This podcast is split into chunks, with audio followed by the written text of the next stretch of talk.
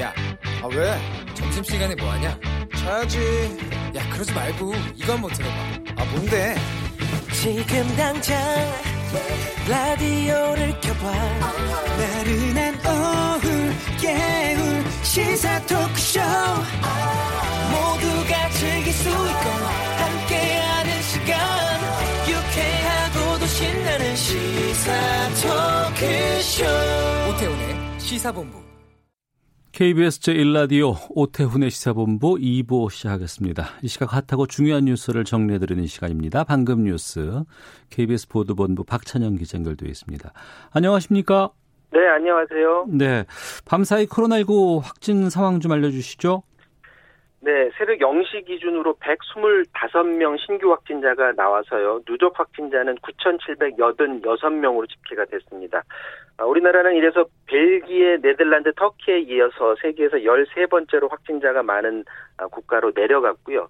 지금 대구의 그 제2미주병원에서 집단 발병을 했는데 감염이 됐는데 네. 그렇기 때문에 이제 대구에서 하루에 60명의 신규 환자가 나온 게 주 요인으로 지금 꼽히고 있습니다. 어. 또 서울도 이 만민중앙교회에서 하루 사이에 17명 확진자 나와서 서울도 확진자가 24명 추가가 됐습니다. 사망자는 하루 새 4명 늘어서 162명, 그리고 완치돼서 어, 격리 해제된 사람은 180명 늘어나서 5,408명으로 집계됐습니다. 앞서 만민중앙교회 말씀드렸는데 네.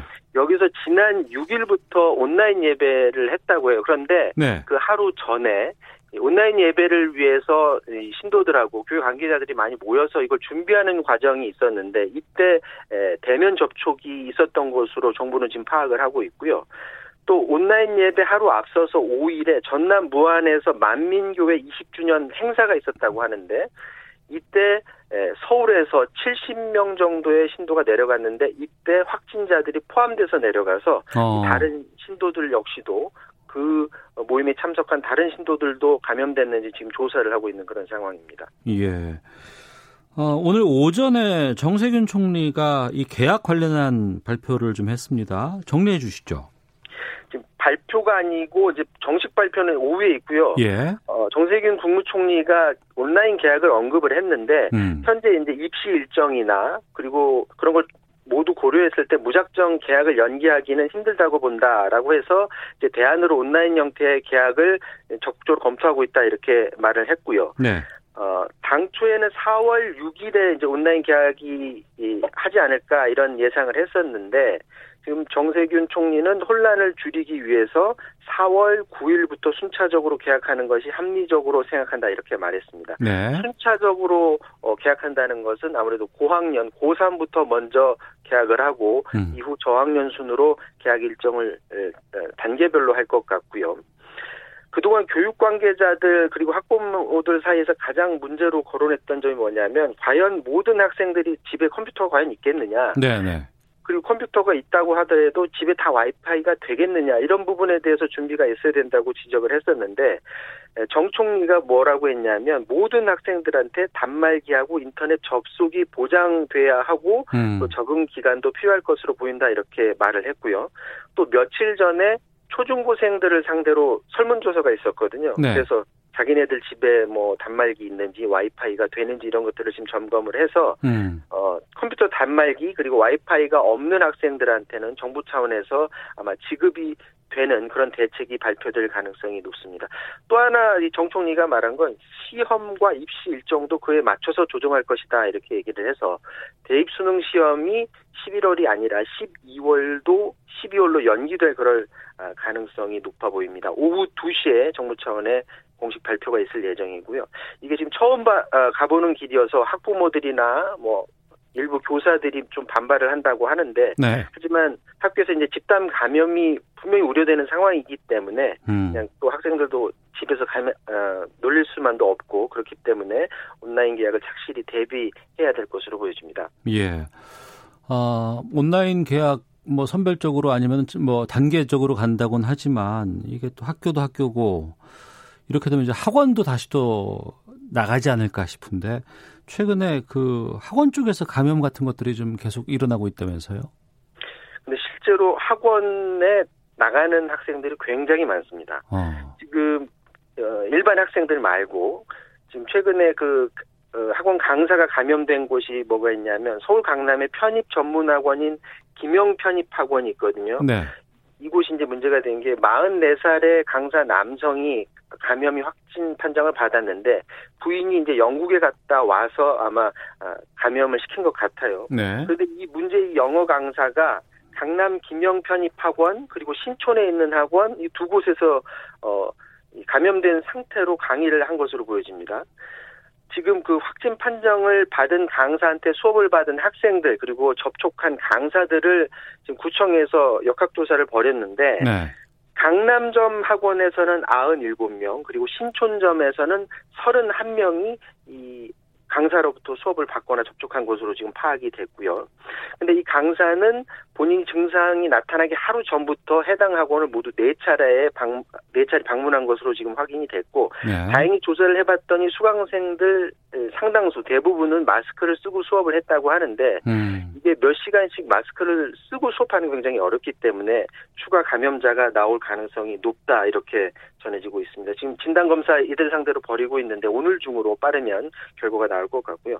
서울 도봉구의 신동아 학원에서도 또 강사가 최근에 확진 판정을 받았고요. 곳곳에서 지금 확진자가 나오고 있는데 지금 학원들도 스스로가 지금 생계들도 문제가 되기 때문에 정부가 정해준 기준을 지켜가면서 본인들 이제 주장입니다. 음. 지켜가면서 지금 문을 여는 곳이 많은데 서울시가 조사를 해봤더니 전체 서울 시 내 학원 중에 83%가 지금 문을 열고 학생들 지금 받고 수업을 하, 하고 있다고 합니다. 네. 물론 이제 기준을 지킨다고는 하는데 과연 학생들 간의 간격을 얼마나 뛸지 마스크를 강사들이 다 쓰고 할지 발열 체크 제대로 할지 이런 게 전반적으로 제대로 지켜지는지 서울시나 아니면 다른 지자체에서도 어, 전반적으로 철저히 좀 확인 작업을 벌여야 될 것 같습니다. 네.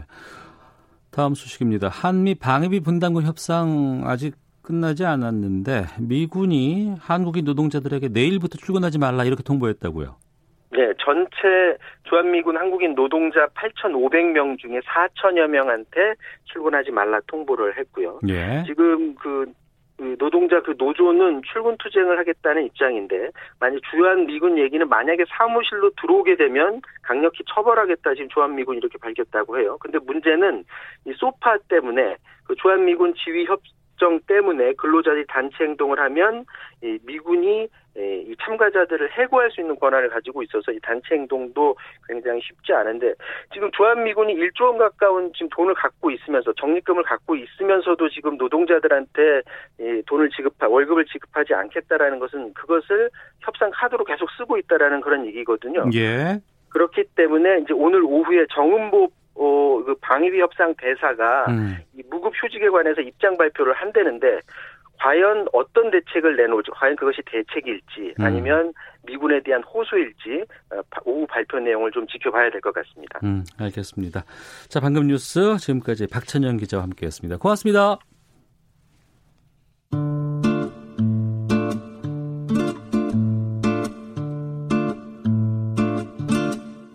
오태훈의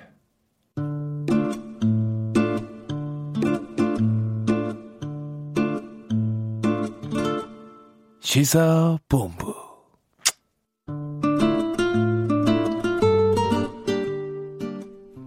네, 시사본부는 청취자 여러분들의 참여 기다리고 있습니다. 샵 9730으로 의견 보내주시면 되고요. 짧은 문자 50원, 긴 문자 100원, 앱 콩은 무료로 이용하실 수 있습니다. 팟캐스트와 콩, KBS 홈페이지를 통해서 다시 들으실 수 있고 유튜브로도 만나실 수 있습니다. 어, KBS 일라디오 아니면 시사본부 이렇게 검색하시면 영상으로도 확인하실 수 있습니다. 매주 화요일 2부 정치 현안 둘러싼 가감없는 설전이 있습니다. 정치화투 시간인데요. 아, 4월 15일 총선 격전지 돌아보고 있습니다. 서울 구로을 그리고 대구 수성갑에 이어서 오늘 세 번째로 만나볼 격전지는 서울 관악을입니다. 먼저 더불어민주당 정태호 후보 나오셨습니다. 어서 오세요. 안녕하십니까? 네, 그리고 미래통합당 오신환 후보 자리하셨습니다. 안녕하십니까? 네, 안녕하세요. 오신원입니다. 예. 두 분이 세 번째 대결이라고 들었습니다. 2015년 재보선 또 20대 총선에 이어서 관악을에서만 두 분이 세 번째 격돌을 하게 됐는데 기분이 어떠실까 궁금합니다. 정태 후보께서 먼저 말씀해 주세요. 예, 뭐 저는 개인적으로 오신환 의원 만나면은 그냥 네. 어, 어떤 때는 친한 친구인 것 같기도 하고 저보다 나이가 어리니까 동생 같기도 한데 네. 뭔 인연인지 세 번씩 이렇게 경쟁을 해야 될, 되는지 예. 아, 그러나 뭐 여하튼 현실은 현실이고 어. 아, 그래서 엄중하게 받아들이고 열심히 준비하고 있습니다. 예. 오시는 누구께서는요? 제가 이번 선거가 여섯 번째 선거입니다. 제 개인적으로. 아 그래요? 예. 예. 어. 그 상대 후보를 잘 만나는 것도 복이라고 생각하는데 예. 그것이 예, 뭐 예. 다른 나쁜 의미가 아니라 음. 지금 저 정태호 후보님 말씀하신 것처럼 어 싫지 않아요. 네. 네. 또 지역에서 보면 또 워낙 인품이 훌륭하셔서 음. 좋은 분하고 이렇게 선의 경쟁을 한다는 것도 예, 저는 선거를 여러 번 하면서 그것도 좋은 일이다 이렇게 생각합니다. 예. 그러니까 지난 총선에서 두 분이 맞붙었고 오신환 후보가 860여 표 차로 이겼어요. 네네. 상당히 박빙 승부였는데 그때 기분 어떠셨습니까? 뭐 새벽 늦게 이제 결정이 나서요. 예. 예. 사실은 뭐 초조하게 또 조마조마 아, 지지자들과 함께 봤던 기억이 나는데요. 어. 어쨌든 그 27년 만에 이제 제게 일할 수 있는 기회를 주신 겁니다. 예. 관악을이 전통적으로 민주당의 세가 어. 강한 지역이었기 때문에 제가 두 번에 걸쳐서 이제 승리를 했는데 음. 어 그거는 이제 저 오신안의 진정성을 또 주민들께서 그것을 알아주셔서 기회를 주신 거다 이렇게 생각하고요. 네. 초심 잃지 않고 늘 열심히 의정 활동 해왔습니다. 예. 그 박빙의 승부 때문에 정태호 후보는 4년을 기다리셨을 것 같아요. 절치부심. 예. 어떤 각오로 임하고 계시는지도 좀 여쭙겠습니다. 예, 아까 오신환 후보께서 말씀하신 것처럼 이 지역은 그 민주당이 뭐 텃밭이다 이렇게 얘기할 정도로 이제 강세 지역이었죠. 네. 그 지역에서 제가 패배했기 때문에 우리 지역 유권자 또 우리 주, 저희 당의 지지자들께 어, 정말 그 어, 미안한 마음이었습니다. 4년 동안 참 힘든 시기였고요. 그래서 반드시 탈환해야겠다. 음. 그런 신념으로 제 스스로도 많은 준비를 했고 또 많은 변화를 가져오려고 했고 또 청와대 들어가서 일자리 수석으로서 어, 성과를 내려고 최소한 노력을 했고요. 물론 뭐 국가를 위한 일이었지만은 또 그런 결과가 나와야 또 제가 다시 출마할 수 있다라는 생각에서 정말 최선을 다해서 일했다. 이렇게 말씀드리고 싶습니다. 네.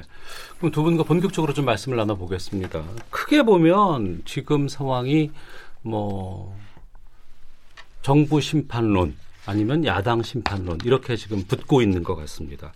현장 다녀보시면서 어떤 느낌인지 또 민심은 어떤 것들을 요구하고 있는지 들어보셨을 것 같은데 오시단 후보께서 먼저 좀 말씀해 주시죠.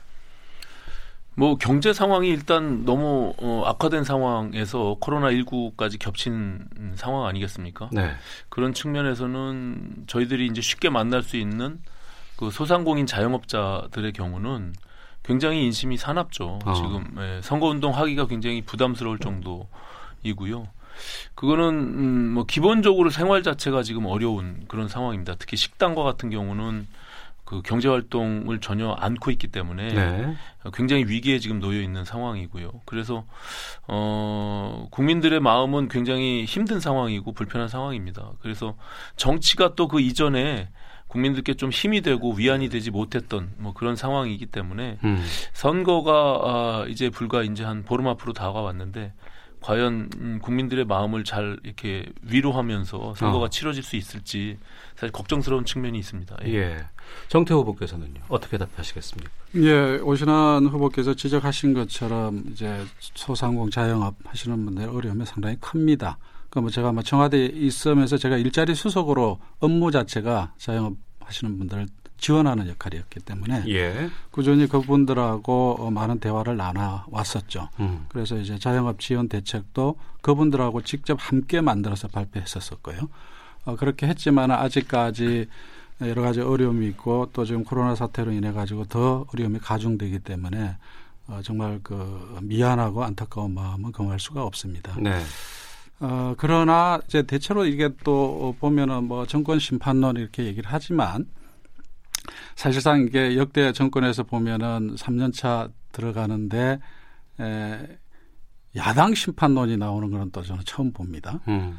아, 사실 이게 야당 입장에서 보면은 야당 심판론이 어, 어떤 여론조사에서는 정권 심판론보다 더 여론조사가 더 높게 나온 것도 봤었어요. 예. 이거는 좀 야당으로서는 어, 그야말로 좀 창피하게 생각해야 되는 일이 아닌가 저는 그런 생각이 들더라고요. 음. 어, 그야말로 국회에서 어, 반대를 위한 반대를 일삼고 또 뭐 장외투쟁이 일상화되고 이런 거에 대한 국민들의 그 피로감이 이 야당 심판론으로 나오는 게 아니냐 이런 생각이고요. 네. 그러나 저는 그 야당 심판론, 정권 심판론을 떠나서 실제 지역 우리 주민들의 말씀을 들어보면은 지역 발전에 대한 기대가 훨씬 큰 것 같습니다. 네. 그래서 우리가 어, 두 후보가 어, 지역 발전을 위한 정책을 가지고 잘 경쟁하는 것이 이 어려운 시기에 주민들을 그나마 위로하는 게 아닌가 음. 그런 생각을 가집니다. 야당 심판에 대해서 입장 있으시면 좀 말씀해 주시고요.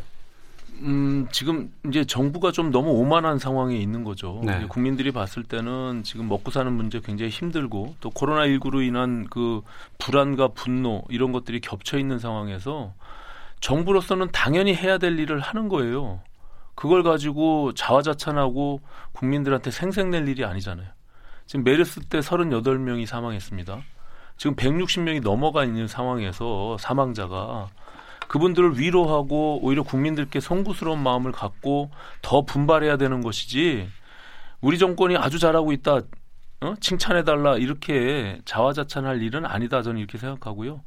저는 국민들이 분명히 지금 현 정권에 대해서 묵묵히 지금 바라보고 있다 봅니다. 그렇기 음. 때문에 어, 당연히 이 지금 중간 평가의 시점에 와 있는 상태이고요. 어, 정권 심판론은 분명히 통하게 돼 있다. 저는 이렇게 생각하고 네. 그 부분에 대해서 어, 저는 정부가 좀 겸허하게 또 국민들을 위로하는 그런 자세를 가져야 된다 이렇게 생각합니다. 구체적인 이슈를 제가 짚어서 좀 질문을 드리도록 하겠습니다. 어, 1차, 2차, 3차 비상경제회의가 있었고 어제는 국민들을 대상으로 하는 발표가 있었어요. 소득 하위 70% 가구에 대해서 4인 가구 기준으로 최대 100만 원의 긴급 재난 지원금 지급하겠다고 밝혔는데 이 규모나 대상에 대해서는 관심이 높고 저희도 일부에서 다뤄봤습니다만 많은 분들께서 또 문의를 주고 계십니다. 의견도 주고 계시고 여기에 대해서 정태 후보께서 먼저 말씀해 주시죠. 예. 어, 그 전에 이제 잠깐 말씀드리면은 뭐 정부가 자화자찬하고 있다고 말씀하셨는데 그런 건 아니고요. 정말 정부는 지금 코로나 사태를 해결하고 또 그로 인한 경제적인 위기를 타개하기 위해서 어, 엄청난 노력을 하고 있다라는 것을 말씀드리고 싶고 또 그런 어, 정부 특히 공무원들 노력에 좀 격려를 좀 줬으면 좋겠다라는 말씀을 좀 드리고 싶고요. 예. 어저께 이제 그 대통령께서 소득가의 70% 가구에 대해서 상황 가구 기준으로 100만 원 긴급 재난 지원금 이렇게 발표하셨는데 사실 그 이후에 좀 논란이 좀 있는 것 같습니다. 음. 전체적으로 보면은 규모에 관한 문제가 있고 뭐 어, 미래통합당에서는 240조 얘기를 했던 것 같은데요. 그리고 또 대상에 대한 이제 그 논란도 좀 있고. 예. 그러나 이거는 지금 아직 정부가 구체적인 대상과 규모를 확정한 상태는 아니기 때문에 에, 그런 여론들을 잘 수렴해서 어, 논란이 없도록 그렇게 해결할 필요가 있겠다라는 생각이 들고요. 어, 특별히 이런 지적이 있더라고요. 그러니까 고액 자산을 가지고 있는데 소득이 없다고 해서 어, 그 지원금을 받는 경우. 네. 또 한편으로는 재산은 없는데 음. 에, 맞벌이 부부라서 기준을 넘어가가지고 받지 못하는 경우. 예. 이건 뭔가 좀 문제가 있는 거 아니냐. 이런 지적들도 있는 것 같기 때문에 때문에 이런 그 어, 국민들의 여론들을 정부가 잘 수렴해서 어, 그런 불만들이 없도록 잘 어, 기준을 잘 설정했으면 좋겠다라고 제안드리고 싶습니다. 네. 오시는 후보께서는요? 좀 아쉬움이 있는 게요. 이미 소득 하위 70% 100만 원.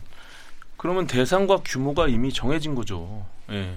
그 기재부 공무원들이 얼마나 유능한 공무원들입니까? 그러면은 도대체 어느 기준에 어느 정도의 숫자의 어, 세대 그리고 인구에 맞게끔 어느 정도 규모의 금액이 나오는지를 알고서 발표를 해야지 국민들은 더 혼란만 지금 가중시키고 있는 것이죠. 그래서 나는 그 대상이 되는지 안 되는지 도대체 어느 정도의 소득을 내가 가, 가, 갖게 되면 대상이 되는지 안 되는지 뭐 이런 부분들에 대해서 전혀 무책임하게 좀 발표한 측면이 있다. 이것은 조금 너무 어, 포퓰리즘적인 측면이 있는데요. 그리고 이것이 지속 가능하느냐의 문제예요. 네. 지금 홍남기 부총리 자체가 그냥 일회성으로 선심성으로 이런 용어를 쓰고 있다라는 측면에서 보면 지금 자영업자 소상공인들이 불과 지금 코로나가 발생한 지가 지금 두 달이 넘었습니다.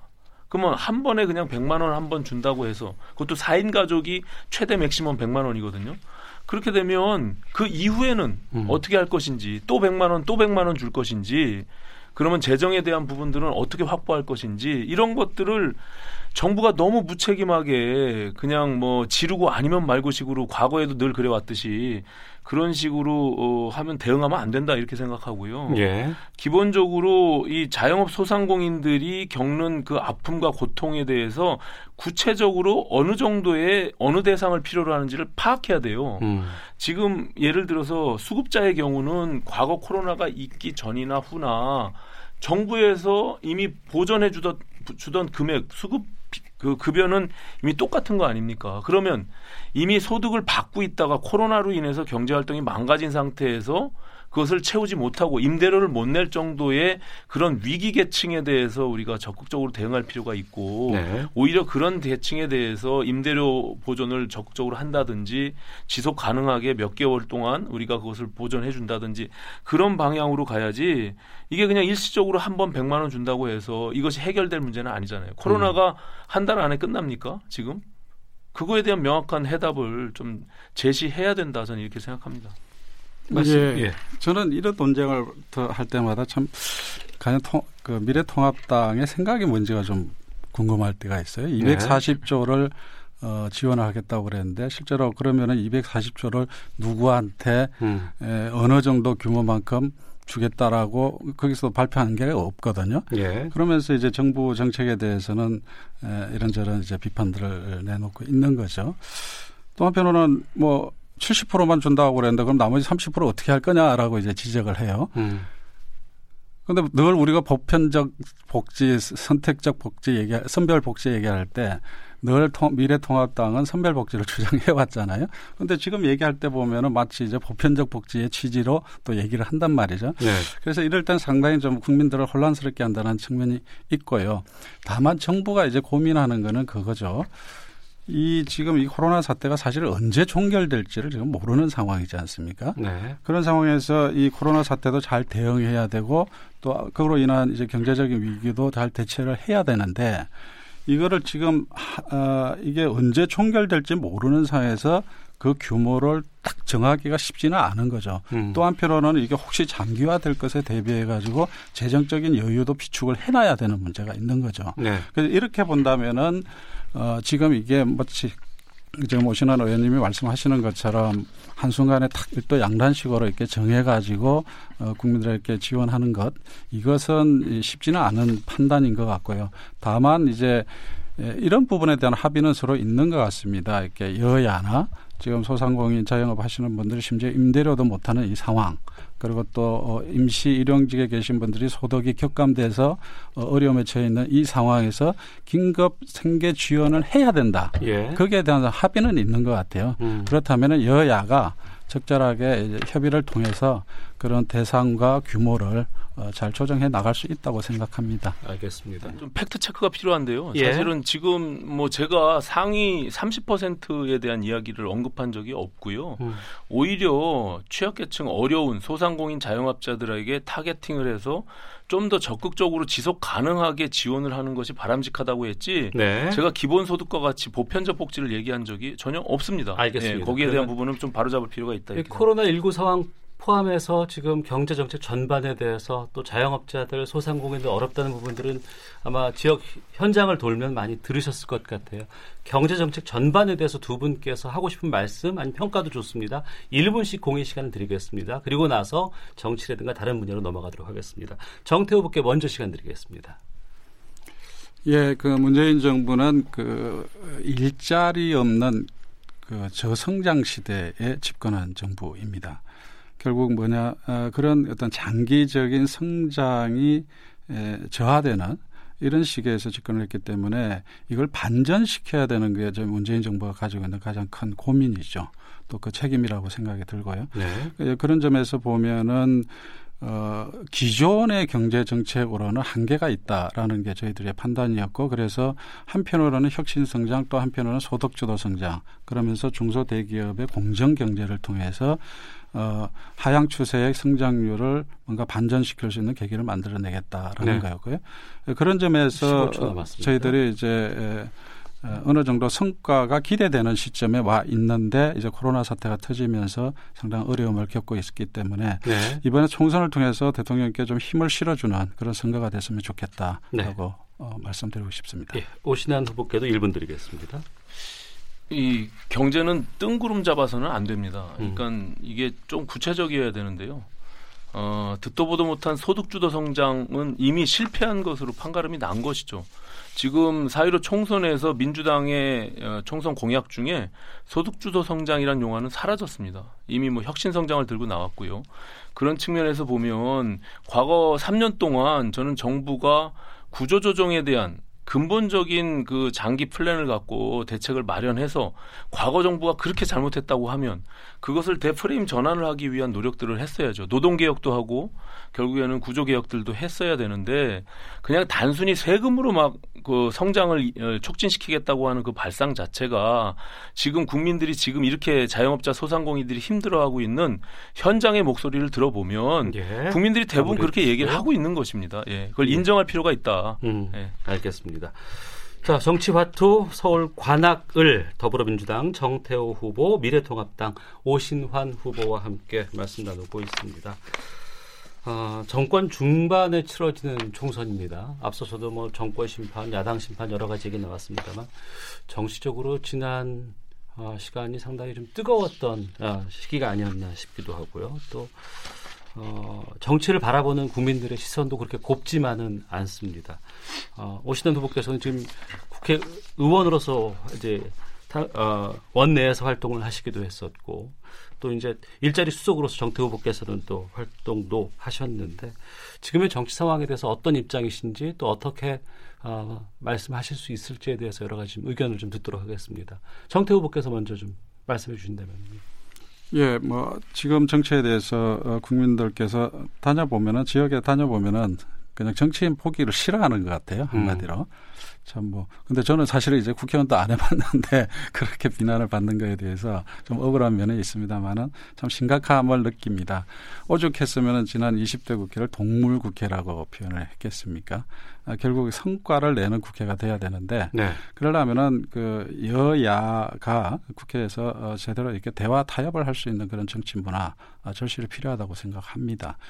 아, 그냥 그야말로 야당이니까 반대를 위한 반대를 하는 것이 아니라 어, 정부가 일을 할 수 있도록 협조할 건 하면서 대안을 제시해서 어, 뭔가 정부의 정책을 견인할 수 있는 그런 또 야당의 역할도 좀 필요하다고 생각하고 있습니다. 네. 오시던 후보께서는요? 제가 20대 국회에서 교섭단체 원내대표를 했습니다. 네. 네. 그 양당의 그 중재자 역할로서 늘 좀 조정하고 타협하는 그런 역할들을 해왔는데요. 지난 그 작년 4월이죠. 패스트트랙 과정에서 저는 그 민주당 집권 여당의 무책임한 행동들 또4 플러스 1이라고 하는 사설 기구에서 그 선거법 포함한 여러 가지 법들을 밀어붙이는데 결국에는 그런 과정 속에서 야당을 인정하지 않는 협치하지 못하게 만드는 그런 구조를 어, 만들어낸 것이죠. 그러고는 지금 이제 선거를 치르게 됐는데 지금 똑같이 민주당에서 소위 위성정당 비례정당을 만들어서 하는 행태를 보면 음. 도대체 선거법을 왜 개정했는지 그리고 그렇게 난리를 치면서 같은 국, 동료 국회의원들을 고소고발을 하면서까지 그렇게 왜 했는지 제가 사실은 그런 측면에서 제가 부당하다고 생각하고 저항했던 측면이 있는 것이거든요. 예. 이게 선거법이라고 하는 것은 서로가 합의해서 룰을 만드는 것인데 어떻게 150석 넘어, 넘었다고 해서 이것을 함부로 막 밀어붙여서 선거법을 개정하게 되면 지금과 같은 이런 꼴을 맛보게 되는 겁니다. 이건 국민들이 심판해야 되고요. 저는 다시 21대 총선에서는 다시 선거법을 개정할 수밖에 없잖아요. 22대 총선에서는. 그렇게 되지 않겠습니까? 이런 방식으로 계속 선거가 치러진다고 하면 민주당도 동의하겠습니까? 정의당도 동의하겠습니까? 이건 취지에 맞지가 않다. 저는 이렇게 생각합니다. 네. 이번 그 4.15 총선에서는 어, 투표용지가 두 장이 지급됩니다. 지역 후보에게 한 표를 던져야 되고 또 정당을 한 표를 던져야 되는데 말씀하신 것처럼 선거법 개정을 통해서 준연동형 비례대표제가 도입이 됐고 양쪽 당 모두 비례대표와 관련해서 지금 비례정당에 만들거나 참여하거나 지금 이런 상황이에요. 여기에 대해서도 좀 입장을 좀 드려야 될 것 같은데 정태 후보께서 좀 말씀. 아니 그 부분에 대해서 네. 그 말씀을 하셨기 때문에 저도 설명을 드리고 가야 될 것 같은데요. 네. 실제로 이제 제가 그 뭐 국회에 있지 않았기 때문에 정확한 상황을 알 수는 없습니다만은 어, 당시에 이제 홍영표 원내대표 그 이후에 이인영 원내대표 얘기를 들어보면 이렇습니다. 그러니까 선진화 국회 선진화법은 당시 한나라당인가 그 그때 자기들이 주도를 해서 만든 법 아닙니까? 그러면 그게 그것 역시 국회의 룰인데 그 룰을 따라줘야 되는 것이 국회에서 그 정당의 역할이었던 것 같고요. 예. 그리고 협상 과정에서 그 두 분의 그 원내대표가 늘 하시는 얘기가 뭐냐면은 안을 안 내놓는다라는 거죠. 이쪽에서는 음. 뭔가 안을 내놓으면 저쪽에서 안을 내놓고 그걸 가지고 협상을 해야 되는데 안을 내놓지도 않고 늘 반대만 하고 있고 그러니까 이제 협상은 안 되고 또 뭔가 안을 내놨을 때 들어주면 다른 걸 또 갖고 온다라는 거죠. 그래서 그런 것들이 국회에서의 정상적인 대화 타협을 하는데 상당히 어려움이 있었다라는 것을 설명을 하더라고요. 예. 어, 그걸 좀 설명을 좀 드리고 싶은 거고. 그 다음에 이제 그 지금 뭐 비례대표 정당 요 부분에 관해서는 저도 뭐 개인적으로는 뭐 우리 이낙연 선대위원장께서 말씀하셨습니다만 좀 민망스럽습니다. 사실. 음. 어, 선거법 취지에 맞지 않는 것은 분명하고요. 그러나 이거는 어, 또 한편으로는 미래통합당에서 비례정당을 만들어서 원래 그 선거법 개정 취지, 네. 예, 즉그 소수의 의견을 반영할 수 있는 소수 정당의 의석을 보장해주는 이 선거법 취지가 거의 무력화돼 버린 상황에서 어, 눈앞에 그 어, 제1당이 미래통합당이 되는 상황 이게 뭐 눈, 눈에 뻔한 상황이 명확한 상황인데 네. 에, 집권 여당으로서 그 상황을 도외시할 수 없는 그 어려움 그것도 좀 이해를 해 주셔야 될 필요가 있다는 생각이고요. 예, 특히 주시고요. 임기 말에 지금 대통령이 성과를 내고 지금 코로나 위기와 경제 위기를 극복해 나가야 되는 시점에서 그냥 이 손 놓고 갈 수 없는 여당의 그 입장 어, 국민들이 많이 이해해 주시라고 믿고 있습니다. 네. 오신환 후보 말씀해 주시고요. 저는 이제 문재인 정부가 갖고 있는 독특한 특성이 있는데요. 이제 자기 진영에 있는 지지층만 보고 지금 정권을 운영하고 있다라는 측면이 있는 거죠. 어. 그렇기 때문에 오만할 수밖에 없어요. 저는 지금 이제 정당 투표에는 기호 1번에 더불어민주당과 기호 2번에 미래통합당이 없습니다. 예. 이런 희한한 선거를 치르게 된 근본적인 원인을 제공한 거예요. 왜냐하면 음. 안을 제시하지 않은 게 아니라 네. 각자의 안이 너무나 생각이 다르기 때문에 조정이 안 된 거예요. 음. 그러면 민주당의 제 1당으로서의 여당으로서의 책임감은 어디로 온데간데 없고 그것을 자기네들 생각만 옳다고 생각하고 밀어붙이는 한 번도 경험해보지 못한 그런 국회를 만든 거예요. 앞으로도 만약에 국회의장과 150석 이상의 다수당이 나오게 되면 똑같이 이런 식으로 선거법을 마음대로 운영하게 되면 온전히 국민들한테 피해가 가는 것이죠. 지금 국민들이 도대체 뭘 어떻게 선거를 치러야 되는지를 모르고 있어요.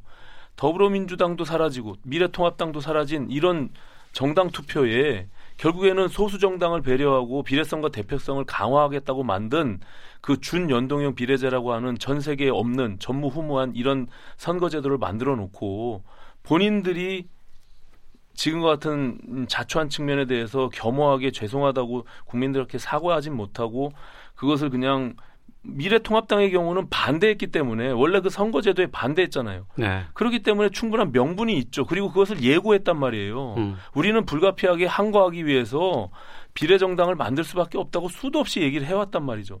그런데 결국에는 끝내 똑같이 그것을 꼼수로서 맞대응하고 있는 정의당이나 소수정당이 전혀 동의하지 않는 자기들만의 비례정당을 만든 것이죠.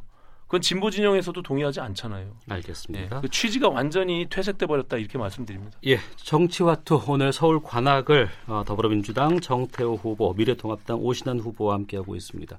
정치 경제만 갖고 얘기를 해도 한참 시간이 모자랄 것 같고요.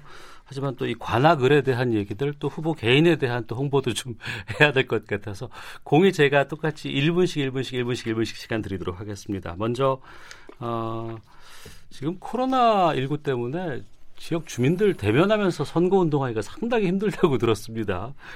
어, 뭐 공약이라든가 정책 같은 것들 홍보하기도 좀 힘든 상황인데 어, 자신의 공약 알리고 또 국민들에게 좀 전달할 수 있는 시간 드리도록 하겠습니다. 1분씩 시간을 드리겠습니다. 먼저 정태 후보께서 좀 말씀해 주시죠. 예, 그 뭐 제 슬로건은 그 관악을 통째로 바꾸자 이렇게 예, 제시를 하고 있습니다. 왜 음. 관악을 통째로 바꾸자? 어, 다른 지역에 비해서 상대적으로 어, 우리 발전 속도가 느리다라는 게 우리 주민들의 생각인 것 같고요. 예. 어, 물론 또 우리 오신환 의원님 계십니다만은 지난 5년 동안 다른 기회를 줬지만은 또 거기에 대해서 어, 특별하게 변화가 없다라는 느낌을 받으신 것 같아요. 그래서 저는 이제 관악을 통째로 바꾸자 이렇게 제시를 했고 그 핵심 내용은 우리 지역 경제라고 저는 생각을 하고 있습니다. 네. 아, 그래서 어, 첫 번째는 관악구를 어, 창업 벤처 밸리로 만들겠다 이렇게 제일 공약으로 내세우고 있고요. 그래서 대한민국의 실리콘밸리로 만들겠다라는 거고 두 번째로는 어, 우리 그 난곡 지역은 그 교통 소외 지역입니다. 네. 그래서 경전철 난곡선을 빨리 조기 착공하는, 착공하는 것에 대한 그 주민들의 요구가 크고요. 그다음에 신림 상권, 신림역 상권이 과거에는 서울 중심 상권의 하나였는데 네. 많이 쇠퇴해져 있죠. 그래서 다시 신림역 상권을 서울의 중심 상권으로 부활시키겠다. 이렇게 제시하고 있습니다. 알겠습니다. 오신원 후보께서는요? 어, 과거 이 관악 지역은 아시다시피 이제 민주당의 텃밭이었기 때문에 제가 27년 만에 기회를 중, 받은 겁니다. 음. 예. 그 5년 동안 제가 이제 의정 활동을 했는데요. 어, 그 이전에 27년 동안 너무나 정체되고 발전이 없었기 때문에 저에게 새로운 변화를 요구해서 저를 선택하신 거죠. 네. 어, 저는 제가 당선이 되고, 어, 서울시 도시철도망 10개년 계획을 국토부에 승인을 이뤄내고 신림선 지하 경전철을 착공시켰습니다. 이제 2022년 2년 뒤에는 어, 경전철의 시대를 맞이합니다. 관악에서 여의도까지 15분, 20분 만에 달려가는 그런 경전철이 개통됩니다. 일은 해본 사람, 할 줄 아는 사람이 하는 것입니다. 음. 지금 남곡선 지하경전철도 마찬가지로 재정 사업으로 전환을 지금 앞두고 있는데요. 네, 예, 그래서 어, 조속한 착공, 2022년도 음. 이전에 착공시킬 수 있도록 할 수 있는 교통이 편리한 관악을 만드는 게 중요하다 생각하고요. 예, 마무리해 주시고요. 네, 저는 그 그걸 통해서 새로운 별 역세권 상권들을 만들어내고 지역 경제가 배드타운이 아닌 새로운 상권들을 만들어내는 그런 방식으로 발전을 이뤄내야 된다 이렇게 생각합니다. 알겠습니다. 더불어민주당 정태호 후보, 미래통합당 오신환 후보와 함께 서울 음, 발언할게요. 안 좋아요? 드립니다. 예, 관악을에 대해서 말씀 나눠봤습니다. 두 분이 세 번째 대결입니다. 자, 공이 1분씩 시간 드리겠습니다. 필요한 얘기들, 못다한 이야기들 꼭 이것만큼은 내가 이 자리에서 좀 해야겠다라는 말씀 좀 해주시면 되겠습니다. 오신원 후보께 먼저 시간 드리겠습니다. 예, 이번 선거는 매우 중요한 선거입니다. 네. 아, 지금 문재인 정부가 3년 차를 맞이하고 있고요. 우리 서민 경제는 지금 굉장히 아우성입니다. 힘든 상황이 있는데요. 그 경제 파탄이 되게 된 원인이 어디에 있는지 국민들은 다 체감하고 있습니다. 경제는 그 심리입니다. 시장을 믿지 않고 소득주도 성장이라고 하는 듣도 보도 못한 어, 정책들을 통해서 어, 시장이 그것을 감당하지 못하는 측면으로 여기까지 온 것이거든요. 저는 네. 어, 그런 측면에서 경제 파탄에 대한 책임을 어, 정부가 져야 된다 이렇게 생각합니다. 또 한 가지는 이 사회가 추구하고 있는 공정과 정의의 문제가 있습니다. 우리는 조국 사태를 겪으면서 우리 이 지금 문재인 정부가 과연 얘기하고 있는 정의란 무엇인지 거기에 대해서 분명히 우리는 어, 되짚어 봐야 된다 이렇게 생각합니다. 청년들은 어, 일자리에 대해서 공정한 주시고요. 일자리를 요구하고 있는데 그냥 부모들에 대한 스펙을 통해 가지고 조국 사태를 겪으면서 그 부분에 대한 음, 심판이 결국엔 이번 사이로 총선으로 네. 어, 매듭지어질 것이다는 이렇게 보고 있습니다. 예. 끝으로 민주당의 정태 후보께 시간 드리겠습니다. 예, 아까 그 신림 경전철 어, 오신환 의원님이 착공시켰다 그러는데 이미 제가 기억하기로는 어, 취, 그 의원 되시기 전에 서울시에서 이미 결정한 사항으로 알고 있고요. 그다음에 경전철南곡선 재정 사업으로 전환한다고 그러셨는데 재정 사업으로 이미 결정돼 있는 사항이라는 건 먼저 말씀드리고 싶고요. 어, 그래서 결국은 이 지역 발전이라는 것은 성과를 낼 수 있는 사람이 해야 된다. 저는 그렇게 생각하고 있습니다. 예. 맨날 뭐 구호로 얘기해서 뭐 하겠습니까? 아, 적어도 제가 청, 청와대 일자리 수석으로 일하면서 광주형 일자리도 성사시켜 봤고 아무도 믿지 않는 그런 과제였습니다. 아, 그런 경험을 가지고 그리고 어, 관악구는 재정적인 이 그 기반이 워낙 취약하기 때문에 중앙 정부와 서울시의 재정적 정책적 지원이 필요한 곳입니다. 그래서 어, 청와대 일자리 수석의 경험, 광주형 일자리를 성사시킨 경험을 가지고 중앙 정부와 서울시를 움직일 수 있는 힘 있는 후보가 관악구의 국회의원이 돼야 된다. 그렇게 호소드리고 싶습니다. 예. 아, 두 분께 시간 잘 지켜주셔서 감사하다는 말씀을 드리면서 저희가 좀 마쳐야 될 것 같습니다. 공의 시간을 좀 드려보려고 노력을 하고 있는데 잘 될지 모르겠습니다. 얘기는 안 해요. 자, 정리될 것 같습니다. 자, 4.15 격전지 특집 정치화투 서울 관악을의 시간이었습니다. 더불어민주당 정태호 후보, 미래통합당 오신환 후보와 함께했습니다. 30분이 금방 지나갔습니다. 두 분 오늘 말씀 고맙습니다. 네, 네 감사합니다. 헤드라인 뉴스입니다. 정부가 소득 하위 70% 가구에 대해 긴급재난지원금을 지급하기로 한 것과 관련해 산정 기준을 다음 주까지 결정해 발표하겠다고 밝혔습니다. 합리성과 신속성을 원칙으로 기준을 마련한다는 방침입니다. 한국과 미국의 통화 스와프 계약에 따라 공급된 미국 달러가 오늘 처음 시중에 공급됐습니다. 한국은행은 통화 스와프 자금을 활용한 외화 대출 경쟁 입찰을 한 결과 87억 2천 달러가 낙찰됐다고 밝혔습니다. 정부가 내일부터 코로나19 확산 때문에 생활에 어려움을 겪는 저소득층을 지원하기 위해 상품권을 지급할 예정입니다. 기초생활보장제도와 법정 차상위 사업 수급가구 대상입니다. 제21대 국회의원 선출을 위한 해외 거주 유권자들의 투표가 내일부터 6일까지 진행됩니다. 코로나19 확산으로 이번 투표에서 참정권을 행사할 수 있는 해외 유권자는 전체의 절반이 조금 넘는 9만여 명입니다. 지금까지 헤드라인 뉴스 정원나였습니다. 이어서 기상청의 송소진 씨 연결합니다. 미세먼지와 날씨 정보입니다. 대기 확산이 원활한 상태여서 공기는 대체로 깨끗합니다. 오늘 전국의 미세먼지 농도는 보통에서 좋음을 보이겠습니다. 한편 따뜻한 볕에 기온이 크게 올랐습니다. 오늘 예상 낮 기온 서울 18도, 대구 20도, 대전, 광주 21도 등으로 어제보다 조금 더 높겠습니다. 지금은 하늘이 대체로 맑은데 밤부터는 구름이 많아지겠고 제주도에는 빗방울이 떨어지겠습니다. 내일은 남해안과 제주도에 비 소식이 있습니다. 한편 지금 대기가 무척 건조해서 중부지방 곳곳에 건조주의보가 발효 중이니까요. 불조심하시기 바랍니다. 현재 서울의 기온은 17.6도입니다. 미세먼지와 날씨 정보였습니다. 이어서 이 시각 교통 상황을 KBS 교통정보센터 이승미 씨가 전해드립니다. 네, 이 시각 교통 상황입니다. 남해고속도로 순천 방향으로 사천 부근의 정체가 심합니다. 작업 때문인데요. 사천 부근 1차로에서 긴급 도로 보수 작업을 하고 있어서 2km 구간 밀리고 있습니다. 강원도로 오가는 길 중에서는 서울 양양고속도로 양양 방향으로 남춘천 부근 2차로가 작업 때문에 막혀 있고요. 1km 구간 정체되고 있습니다. 광주 원주고속도로 광주 쪽으로 흥천 이포 부근에서 2km 구간, 또 영동고속도로 인천 방향으로 안산 부근 2km 1km 정체가 모두 작업 여파고요. 수도권 3번 국도 서울 방향으로 이천나들목 입구에서 사고가 났습니다. 화물차와 승용차가 부딪혔는데요. 이 처리 작업으로 뒤쪽으로 약 1km 구간 밀리고 있습니다. 참고하시기 바랍니다. KBS 교통정보센터였습니다.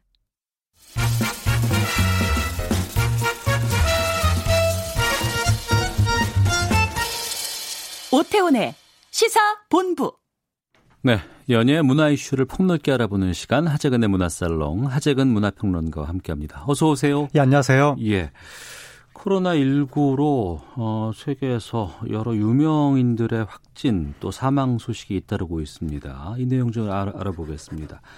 일본의 유명한 개그맨 시무라 켄이 코로나 19로 사망을 했다고요? 네, 시무라 켄이 29일에 사망했다는 거예요. 코로나 19로 인한 합병증으로 인해서. 음. 그런데 25일에 확진됐다고 합니다. 25일에 확진? 25일에. 29일에 사망. 예, 네, 나흘 만에 어. 사망했다고 해서 예. 그러니까 이분이 이 정도로 유력한 인물이면 당연히 병원에서 치료도 잘 받았을 텐데. 뭐 좋은 병원에서 다들 의료진들 네. 옆에서 관리를 했겠죠. 그렇게 했겠죠. 예. 그런데도 나흘 만에 사망했다고 해서 어. 굉장히 충격이고 이분이 70세 거든요. 예. 70세면 그래도 고령이라고는 할 수 있지만 요즘 기준으로 요즘은? 보면 예, 예. 요즘은 거의 60대 연장이잖아요. 70세면 어. 60 60대면은 여전히 그 이 장년층으로 활동할 수 있는 그런 연령대인데도 불구하고 나흘 만에 사망했다고 해서 굉장히 충격에 빠져 있습니다. 일본 열도가. 네. 엄청 유명했다면서요. 일본에서 이분의 위상이 거의 뭐 국민 개그맨, 국민 코미디언,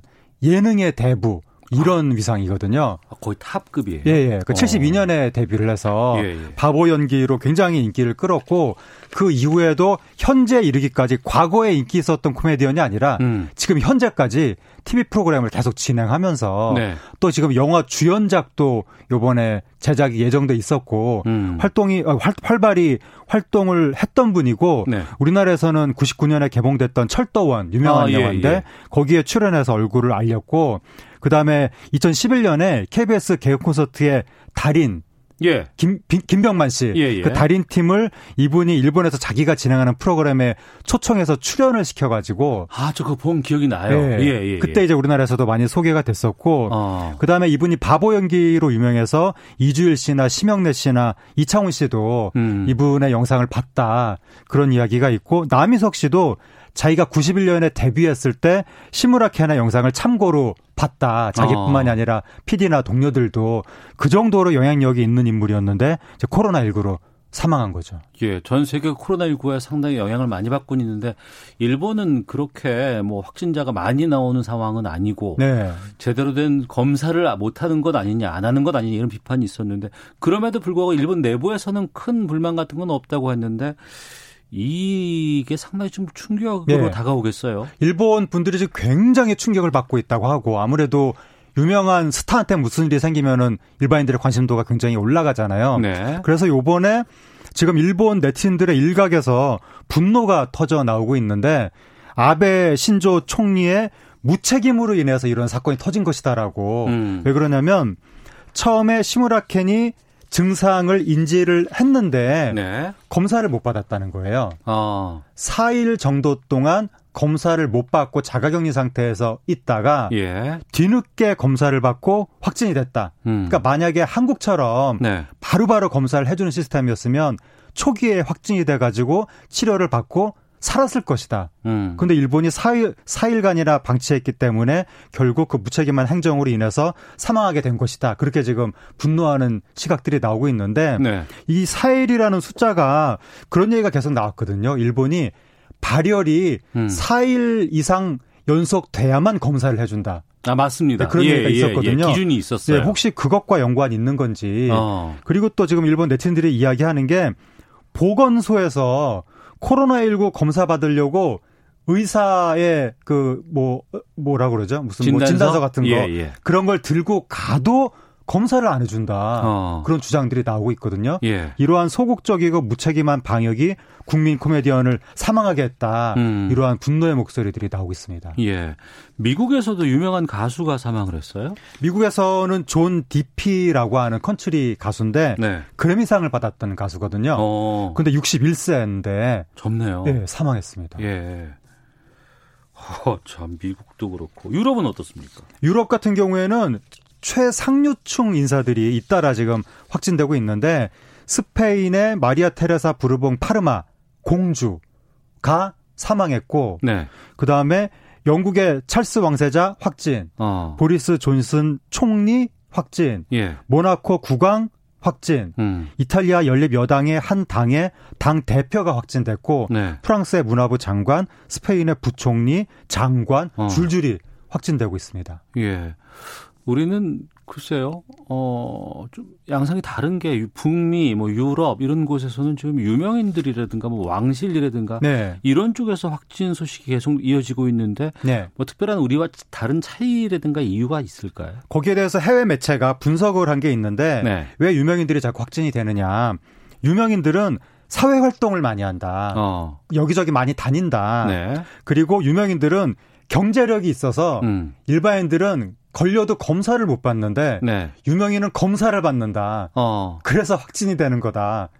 아, 다른 일반인들은 검사조차도 못 받는데 네. 이쪽에서는 예, 네. 예. 그러한 분석이 나왔는데 예. 일단 경제력 부분은 맞는 것 같고 음. 그런데 사회활동 부분은 우리나라도 유명인들 사회활동 많이 할 텐데 네. 우리나라는 유명인 아직, 아직은 확진 사례 없잖아요. 음. 그걸로 봐서는 사회 활동만으로는 설명이 안 되고 아마도 추정컨대는 우리나라 유명인들한테는 엄청난 지금 경각심이 있어서 네. 굉장히 조심하는데 어. 마스크도 다 쓰고 아 우리는 일반인들도 다 마스크 써요. 일반인도 네. 쓰는데 예, 예. 유명인들도 어쨌든 어쨌든 다 조심하고 어. 근데 서구 사회는 조심을 안 하는 거 아니냐. 어. 마스크도 안 쓰고 예. 그러다 보니까 굉장히 좀 취약한 것 같고 음. 그 다음에 서구 사회가 초기에 완전히 방치하다시피 했었는데 네. 지금은 이제 와서 조심하려고 해도 이미 창궐된 상태이기 때문에 음. 속수무책인 그런 상황인 것 같습니다. 네. 자, 하재근 문화평론가와 문화살롱 함께하고 있습니다. 지금 강화된 사회적 거리 두기 계속해서 하고 있습니다. 이 때문에 저희 문화살롱 시간에 공연계가 많이 힘들다 이런 네. 얘기들 얘기 많이 전해드렸었는데 최근에 뭐 오케스트라, 오페라, 발레와 같은 공연계가 온라인 공연을 공개하고 있다고요? 네. 볼쇼이 발레단. 어. 엄청 유명한 공연단이잖아요. 네. 여기가 1776년에 설립이 됐는데 음. 설립 이래 최초로 자기네 공연을 인터넷 공개 요번에 어. 했습니다. 예. 오페라와 발레를. 예. 그래서 골든 컬렉션이라는 이름으로 유명한 어. 작품들을 공개하는데 네. 지금 27일하고 28일에 백조의 호수하고 잠자는 숲속의 미녀가 이미 공개됐고 음. 그러니까 여기가 공개를 하면 계속해서 인터넷에 올려놓는 게 아니라 24시간 아 그 한시적으로만 네, 그때 딱 찾아가서 봐야 되는 거예요. 예. 이게 그 러시아 시간 기준으로 당일 오후 7시에 공개가 되는데 음. 우리나라는 새벽 1시 에 열리는 겁니다. 네. 그때 27일하고 28일은 이미 공개가 지났고 음. 그다음에 4월 1일에 내일 짜르의 신부 네. 오페라 그다음에 4월 4일, 4일에 발레 마르코 스파다. 음. 4월 7일에 오페라 보리스 고드노프. 4월 10일에 발레 호두까기 인형. 네. 이렇게 공개가 됩니다.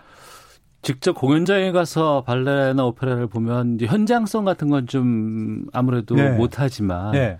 그래도 이제 바로 집에서 그냥 책상에서 이렇게 유튜브를 통해서 네. 공연을 보면 좀 세세한 동작 같은 거 잘 볼 수 있다는 장점도 있을 것 같아요. 그렇죠. 대극장에서 보면 멀리 있는 사람의 큰 형체만 보이는 거지. 네. 세세한 동작이나 표정 같은 건 안 보이거든요. 음. 근데 이제 집에서 보면 표정 클로즈업까지 다 보니까 네. 이런 쪽에 애호가나 공부하시는 분들은 크게 참고가 될 것 같고 음. 이렇게 유명한 공연 보러 그 비행기 타고 관광 가시는 분들도 있는데 네. 집에서 인터넷으로 볼 수 있는 기회니까 딱 24시간 어. 동안 열리니까 네. 굉장히 좋은 기회가 될 것 같습니다. 예. 오케스트라 단원들이 뭐 집에서 연주를 한다고요? 네덜란드 로테르담 필하모닉 단원들이 네. 지금 서양에서 사회적 거리두기라는 말을 하지 말자는 이야기가 나오고 있거든요. 왜요? 사회적 거리두기는 하지 말고 어.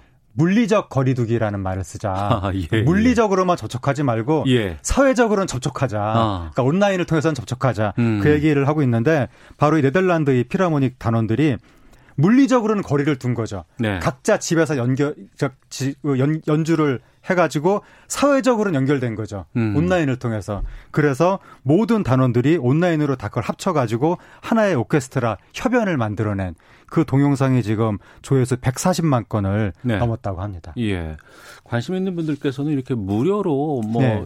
어, 공연 같은 것들을 관람할 수 있다는 건 장점입니다만 네. 또 공연을 준비하거나 기획하고 있는 쪽에서는 수입이 없어서 참 힘든데 네. 온라인 공연 같은 것들도 유료로 열기도 합니까? 아 유료도 있습니다. 조성진 씨. 어, 예, 피아니스트. 한국을 배출한 예. 세계적인 피아니스트. 조성진 씨 같은 경우에는 지난 28일에 음. 굉장히 유명한 유럽의 바리톤 그 가수하고 온라인 유료 공연을 네. 해서 입장료 7.9유로 음. 한 1만 500원 정도 이렇게 해서 성, 어, 성공리에 네. 유료 공연을 마쳤습니다. 네. KBS 교향악단도 이런 거 한다면서요? KBS 교향악단은 25일부터 어. 디지털 K홀 이라는 이름으로 인터넷에 그동안 KBS 교향악단이 했던 공연들을 음. 지금 공개하고 있습니다. 네. 그래서 매주 월, 수, 금요일 오후 8시에 공식 유튜버 계정에 음. 또는 KBS 교향악단 홈페이지에 네. 공개가 되는데 지금까지 KBS 교향악단이 연주했던 말러 교향곡 전곡이라든가 어. 다양한 공연들을 여기 인터넷을 통해서 이제 접하실 수 있게 됩니다. 네. 요즘도 예술의 전당이라든가 뭐 세종문화회관이라든가 이런 곳에서 공연하기는 참 힘든데 네. 유튜브 서비스를 많이 한다고요? 네, 예술의 전당도 지금 3월 20일부터 유튜브 채널을 통해서 공연 실황을 지금 어, 연기, 어, 공개하고 있는데 네. 굉장히 유명한 것들 백건우 공연이라든가 음. 발레 심청, 연극 인형의 집, 페리클레스 이런 것들을 지금 공개를 하고 있으니까 네. 공, 그 공연 팬들 입장에서는 굉장히 좋은 기회가 될 것 같고 그 다음에 빈 국립 오페라 음. 여기도 유명한 데인데 여기도 4월 2일까지 날마다 무료로 공연을 공개합니다. 네. 코로나19가 우리의 생각도 많이 바꾸고 네. 사회적으로 네. 여러 가지 변화들을 좀 주게 됐어요. 네. 이렇게 뭐 공연들도 온라인 콘텐츠를 통해서 관객을 좀 확장할 수 있다는 것 이런 좀 긍정적인 효과도 좀 생겨나지 않을까 싶네요. 굳이 긍정적인 효과 조금이라도 찾는다면 예. 지금 공연계 분들은 거의 엄청난 재난인데 예, 예. 그래도 조금이라도 찾는다면 사실 공연계에 약간 문턱이 있어가지고 음. 그 팬분들은 많이 가지만 일반인들은 조금 멀게 느껴졌었는데 네. 이런 기회를 통해서 유튜브나 인터넷 홈페이지로 조금 이런 거에 경험을 하게 되면 향후에 그게 또 진짜 공연 관람으로 이어지지 않을까 네. 저변학대 이런 건 기대가 됩니다. 알겠습니다. 문화살롱 하재근 문화평론가와 함께했습니다. 고맙습니다. 감사합니다. 자, 호텔 메시브 마치겠습니다. 내일 뵙겠습니다. 안녕히 계십시오.